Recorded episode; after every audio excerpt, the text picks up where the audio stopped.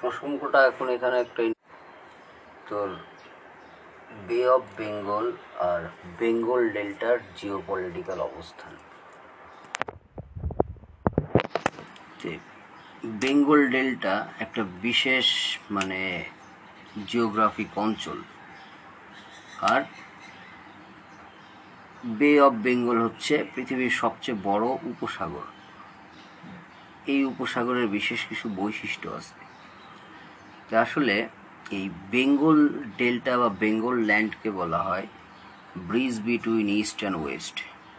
পূর্ব আর পশ্চিমের মধ্যেকার আসলে ব্রিজটাই হচ্ছে একমাত্র বেঙ্গল। কারণ বেঙ্গলে এই যে বেঙ্গল, বে অফ বেঙ্গল জিনিসটা ইউ শেপ তো জেনারেল ইন্ডিয়ান ওশান থেকে এই উপসাগরটা অনেক ভিতর পর্যন্ত চলে গেছে। আর হলে আশেপাশের কোনো জায়গাতেই এত ভিতর পর্যন্ত সিটা পৌঁছায় নাই। এই ন্যারো যে একটা এরিয়া হচ্ছে সেটা হচ্ছে বে অফ বেঙ্গল এখন এখান থেকে এই যে ডেল্টাটা শুরু হয় যেখান থেকে সমুদ্রের সাথে নদীর মোহনাটা সৃষ্টি হয় সেখান থেকে শুরু হলো। এটা উত্তর দিকে যদি যাইতে থাকে আপস্ট্রিমে তাহলে আসলে একটা পর্যায়ে যায় শুরু হয় হচ্ছে হিমালয় পর্বত। এই বঙ্গোপসাগর থেকে সাগরের শেষ প্রান্ত থেকে যে ল্যান্ডটা শুরু হইল উত্তর দিকে সোজা যাইতে থাকলে একটা পর্যায়ে যায়, পরে হচ্ছে হিমালয় পর্বত। তো এই হিমালয় পর্বতটা হচ্ছে একটা ন্যাচারাল ব্যারিয়ার পশ্চিম দিক থেকে আসলে যেভাবেই আসুক, এই হিমালয় পর্বত এবং তার উপরের এরিয়াটা দিয়ে যাওয়া যায় না। কারণ হিমালয়ের পরবর্তীতে হচ্ছে মরুভূমি এবং মালভূমি অঞ্চল, চায়নার।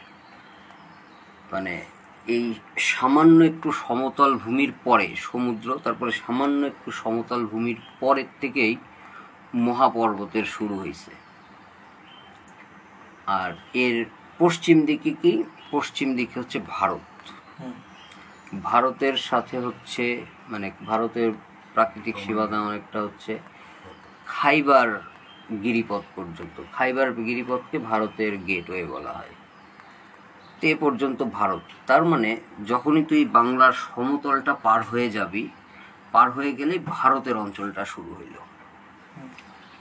আর আর ভারত কিন্তু নিচের দিকে সোজা লম্বা নামে আসছে। এই সোজা লম্বা নিচের দিকে তো মাঝখানে হচ্ছে বঙ্গোপসাগর, পানি। আর উপরে হচ্ছে হিমালয় পর্বত, মাঝখানে একটা ন্যারো এরিয়া। তারপরে কিন্তু এই যে বিশাল অঞ্চল শুরু হয়ে গেছে। একেবারে পাকিস্তানের শেষ প্রান্তে যে উত্তর পশ্চিম সীমান্ত প্রদেশের ওইদিকে যায় গিরিপথ যখন শুরু হইল তখন ভূপ্রকৃতি চেঞ্জ হয়ে গেল যে ওই মাউন্টেনের পর থেকে তোর ওই যে আফগানিস্তান হয়ে পারস্যভূমি শুরু হয়েছে আর পারস্যের সাথে তোর সেন্ট্রাল এশিয়া মধ্যপ্রাচ্য টার্কি হয়ে ইউরোপ মানে পুরো পৃথিবীর সাথেই যোগাযোগ আছে। আবার এই বাংলার এই ন্যারো এরিয়াটার পূর্ব প্রান্তের কথা চিন্তা কর। বাংলার এই পূর্ব প্রান্তে কিছু দূর গেলেই দেখা যাবে যে পাহাড়ি জঙ্গল শুরু হয়েছে ওখানে মহা অরণ্য। আর ওই পূর্ব দিক থেকে পূর্ব উত্তর দিকে যাইতে থাকলে ধীরে ধীরে পাহাড়ের হাইট বাড়তে থাকে, বাড়তে বাড়তে আরও উত্তরে গেলে হিমালয় পর্বত শুরু হয়ে যায়। আর এই ন্যারো অঞ্চলের নিচের দিকে মানে পূর্ব দিকের, পূর্ব দক্ষিণ দিকে যখন যাইতে থাকে, পাহাড়ের হাইট একটু একটু করে কমে কিন্তু জঙ্গল। হইতে হইতে মায়ানমার। মায়ানমারের অধিকাংশ হচ্ছে পাহাড়ি জঙ্গল এলাকা। দেখা যায় যে মায়ানমার নিচের দিকে মানে মায়ানমারের পূর্ব দক্ষিণ কর্নারে অনেক চিকন হয়ে সোজা নামে গেছে। অনেক নিচ পর্যন্ত। তা আসলে এইটার মাঝখানের যে অংশটা এক পাশে হচ্ছে মায়ানমার, এই একদম নিচ পর্যন্ত এবং পশ্চিম পাশে হচ্ছে ভারতের লম্বা একটা লাইন। আর উপর দিকে যে চিকন হয়ে গেছে ধীরে ধীরে জায়গাটা ওইটা হচ্ছে বেঙ্গল ডেল্টা।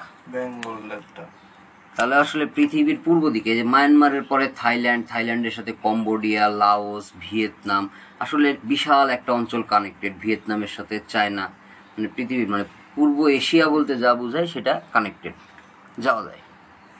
আর পশ্চিম দিকেও যদি ভারত দিয়ে তুই খাইবার গিরিপথ দিয়ে তুই যাইতে পারবি পুরো পৃথিবীতেই যাওয়া যায়। কিন্তু এই দুইটাকে যদি কানেক্ট করতে হয়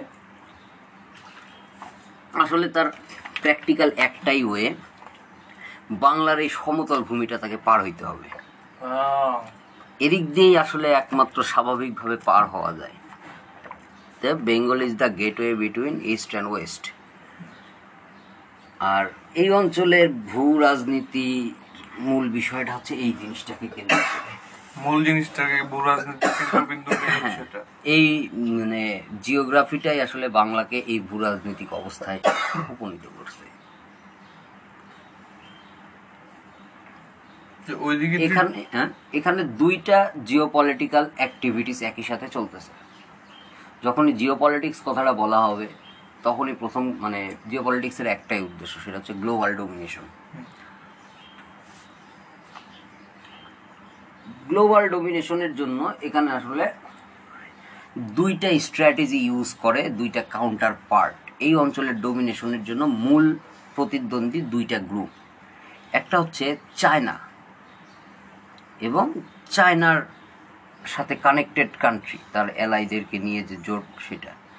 এদের স্ট্র্যাটেজির নাম হচ্ছে বেল্ট অ্যান্ড রোড ইনিশিয়েটিভ এটা হচ্ছে পৃথিবীর লার্জেস্ট প্রজেক্ট এখনকার পর্যন্ত। এ পর্যন্ত পৃথিবীর সবচেয়ে বড় প্রজেক্ট হচ্ছে বেল্ট অ্যান্ড রোড ইনিশিয়েটিভ আসলে এটা হচ্ছে একটা ভূ রাজনৈতিক কৌশল জিও পলিটিক্যাল স্ট্র্যাটেজি এটার একটাই উদ্দেশ্য সেটা হচ্ছে গ্লোবাল ডোমিনেশন এটা তার পন্থা। আর চায়নার এই ভূ রাজনীতিকে কাউন্টার করার জন্য এই অঞ্চলে আসলে চায়নার প্রতিদ্বন্দ্বী মূলত ইউএস তার নেতৃত্বে যে অংশগুলো চায়নার বিরুদ্ধে আছে যেমন ইন্ডিয়া। এদের একটা কাউন্টার কৌশল তৈরি করা আছে। বাংলাদেশের ইয়েটা কি? বাংলাদেশের বিষয়টা আসবে এর পরে। এখানে হচ্ছে দুইটা মূল শক্তি যারা আসলে এই অঞ্চলটা দখল করতে চায় কারণ জানে যে বিশ্বকে নেক্সট পিরিয়ডে যদি আসলে কানেক্ট করতে হয় একটাই মাত্র অপশন বেঙ্গল ল্যান্ডের থ্রোতেই ইস্টার্ন ওয়েস্টকে কানেক্ট করতে হবে। ইস্টার্ন ওয়েস্টকে কানেক্ট করতে হবে। এখন সরি ভাই হ্যাঁ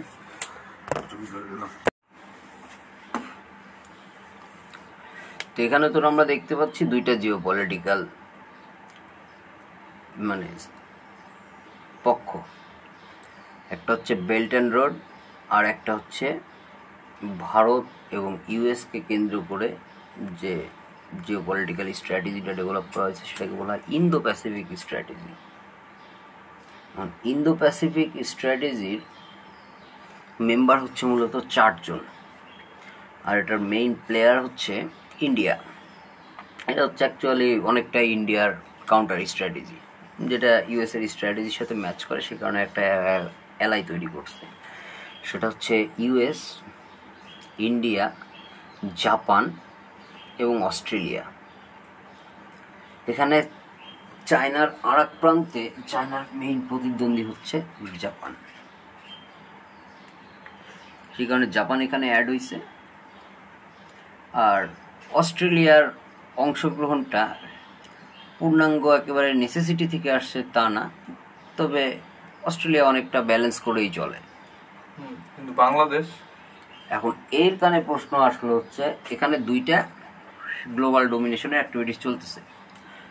এর মাঝখানের একটা ইম্পর্টেন্ট এলিমেন্ট হচ্ছে বাংলাদেশ বা এই পুরো স্ট্র্যাটেজির একটা কোর মানে টপিক হচ্ছে বাংলাদেশ। কারণ মানে- এই যে বাংলাদেশের জিওগ্রাফিটা মানে বাংলাদেশ বললে কি বেঙ্গল ল্যান্ড ওই যে হ্যাঁ। পাহাড় থেকে সমুদ্র পর্যন্ত। হ্যাঁ। এখন বাংলাদেশের অবস্থানটা কি? বাংলাদেশ আসলে ডিরেক্টলি কানেক্টেড হচ্ছে ইন্ডিয়ার সাথে। অ্যাকচুয়ালি এটা একটাই ল্যান্ড আগে থেকে যেহেতু ছিল। তে ইন্ডিয়া বাংলাদেশের পলিটিক্স মূলত অনেকটা ইন্ডিয়াকে কনসিডারেশনে রাখেই করা হয়। বা অন্তত প্রো ইন্ডিয়ান গভর্নমেন্ট যখন থাকে তখন স্ট্র্যাটেজিটা অনেকটা ইন্ডিয়ান স্ট্র্যাটেজির অনুরূপেই হয়। বাংলাদেশে? বাংলাদেশে।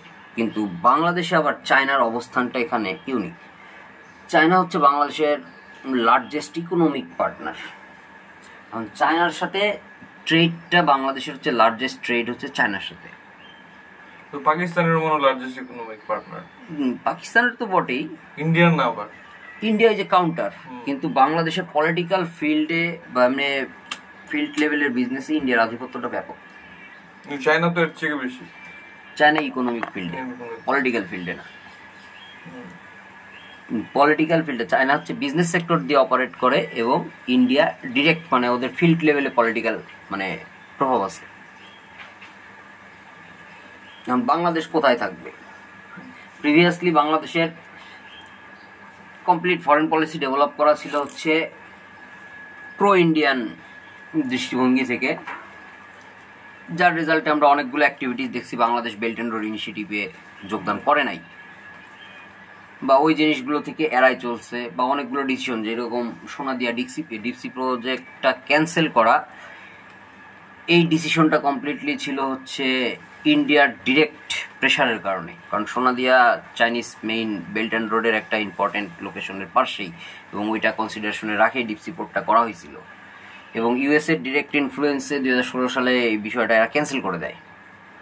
তখন কিন্তু আসলে চায়না নিশ্চিত হয়ে যায় যে বাংলাদেশ বেল্ট অ্যান্ড রোডে আসলে পূর্ণাঙ্গ রূপে ঢুকবে না। তখন আসলে রোহিঙ্গা ক্রাইসিসটা উৎপন্ন হয় বা বাংলাদেশ মায়ানমার বর্ডারকে বেল্ট অ্যান্ড রোডের পার্মানেন্ট বর্ডার হিসাবে ইস্টাবলিশড করার ডিসিশনটা নেওয়া হয়।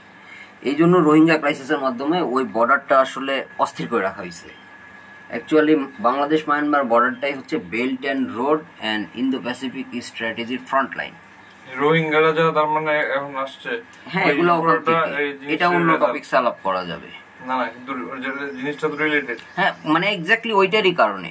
রোহিঙ্গা ক্রাইসিসের মানে মেইন কারণই হচ্ছে বেল্ট অ্যান্ড রোড ইনিশিয়েটিভ বাকিগুলো জাস্ট উসিলা হিসাবে বা কাজে লাগানো হয়েছে পরিস্থিতিটা।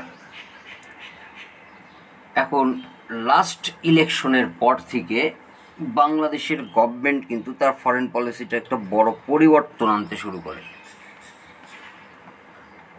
গভর্নমেন্ট আসার সঙ্গে সঙ্গেই আসলে বাংলাদেশের ফরেন পলিসি অনেকটা প্রো চাইনিজ পলিসি হয়ে ওঠে। সেটা হচ্ছে বেল্ট অ্যান্ড রোডের সাথে অনেক ধরনের সম্পৃক্ততাও দেখা দেয় এবং চায়নার সাথে একটা রাষ্ট্রীয় সম্পর্ক বাড়তে থাকে। এবং ইন্ডিয়ার সাথে একই সাথে ওই টাইমে বাংলাদেশের সম্পর্ক খারাপ হতে থাকে কারণ এই লং একটা পিরিয়ডে ইন্ডিয়া আসলে অনেক ক্ষেত্রেই ইকুভ্যালেন্ট আচরণটা করে নাই, যেটা বাংলাদেশের টলারেন্স লেভেলের প্রায় শেষ সীমানার দিকে চলে গেছে। যতই প্রো ইন্ডিয়ান যে গভর্নমেন্ট থাক না কেন ন্যাশনাল ইন্টারেস্টের ক্ষেত্রে আসলে একটা সীমারেখা থাকে। যখন বাংলাদেশ আসলে প্রো চাইনিজ মানে বেল্ট অ্যান্ড রোড ইনিশিয়েটিভের সাথে কানেকশন করতে শুরু করল তখন কিন্তু আসলে এই অঞ্চলের জিও পলিটিক্যাল ব্যালেন্সটা চেঞ্জ হইতে শুরু করল। তো বাংলাদেশের আসলে জিও পলিটিক্যাল অবস্থানটাই হচ্ছে বেল্ট অ্যান্ড রোড এবং ইন্দো প্যাসিফিক স্ট্র্যাটেজির ঠিক মিডিল গ্রাউন্ড এখন প্রশ্ন হচ্ছে বাংলাদেশ কোনটার সাথে সম্পৃক্ত থাকবে? বা কতটুকু থাকবে? রিলেশন স্ট্র্যাটেজিটা কি হবে? Actually- ইন্টারন্যাশনাল রিলেশন না বাংলাদেশের ফরেন পলিসির স্ট্রাকচারই হবে এই বিষয়টাকে কনসিডারেশন রাখে মানে এটাই করতে হবে। কারণ এটাই প্রেজেন্ট রিয়েলিটি টার্কির কি এখানে কোনো টার্কি অন্য ফাংশন থেকে আসতেছে অন্যভাবে। তাদের এখানে কোনো ডাইরেক্ট ইনফ্লুয়েন্স নাই। এই যে বাংলাদেশ যেন এই দুই অংশের মধ্যে না পড়তে হয় যেরকম বাংলাদেশ যদি কন্টিনিউয়াস চাইনিজ আর্মস বা চাইনিজ মেশিনারিজ ইউজ করতে থাকে সেই ক্ষেত্রে বাংলাদেশ মোর ডিপেন্ডেন্ট হয়ে যাবে বেল্ট অ্যান্ড রোডের উপরে। আবার যদি চায়নাকে অ্যাভয়েড করে আসতে শুধু মানে ইন্ডিয়ান প্রো ইন্ডিয়ান বা ইউএস ফ্র্যাকশন থেকে মানে জিনিসগুলোর আদান প্রদান করে সেই ক্ষেত্রে বেল্ট অ্যান্ড রোড থেকে সরে আসবে। মানে চায়নার সাথে রিলেশনটা আলাদা হয়ে যাবে। সেই কারণে বাংলাদেশ আসলে একটা থার্ড গ্রাউন্ড খুঁজতেছিল, যেখান থেকে তাদের ডিফেন্স মেইনলি ডিফেন্স রিলেটেড পারচেসগুলো করতে পারে। আর ডিফেন্স হলে এর সাথে আদার্স কিছু ইকোনমিক বা ট্রেডের বিষয় থাকে। আর টার্কি তার জিও পলিটিক্যাল জায়গা থেকে বিভিন্ন জায়গাতে মানে তার ইনফ্লুয়েন্স বাড়াইতে চাচ্ছে, সেই কারণে সে আসলে খুঁজতেছে যে কত জায়গায় নতুন মার্কেট বা নতুন অবস্থান তৈরি করা যায়। টার্কির অবস্থান এতটুকুই? আর বাংলাদেশের টার্কিকে খোঁজার মূল কারণই হচ্ছে এই দুইটার মাঝখানে না থাকেও থার্ড পার্টির সাথে একটা কমিউনিকেশন মেনটেন করা। কিন্তু মূল প্রসঙ্গ হচ্ছে তাহলে বাংলাদেশের জিও পলিটিক্যাল স্ট্র্যাটেজিটা কি হবে? এটি আসলে দেখার বাংলাদেশ কি কোনো একটা অংশে যোগদান করবে? নাকি নিউট্রাল থাকবে? নিউট্রাল থাকলে বাংলাদেশের ইকোনমি কি কি জায়গাতে ইফেক্ট হইতে পারে? কোন অংশ কতটুকু চেকস দিতে পারে? আসলে এই কমপ্লেক্স এনভায়রনমেন্টটাই হচ্ছে বাংলাদেশের foreign policy next foreign policy depend করে। তো এইটাই আর কি।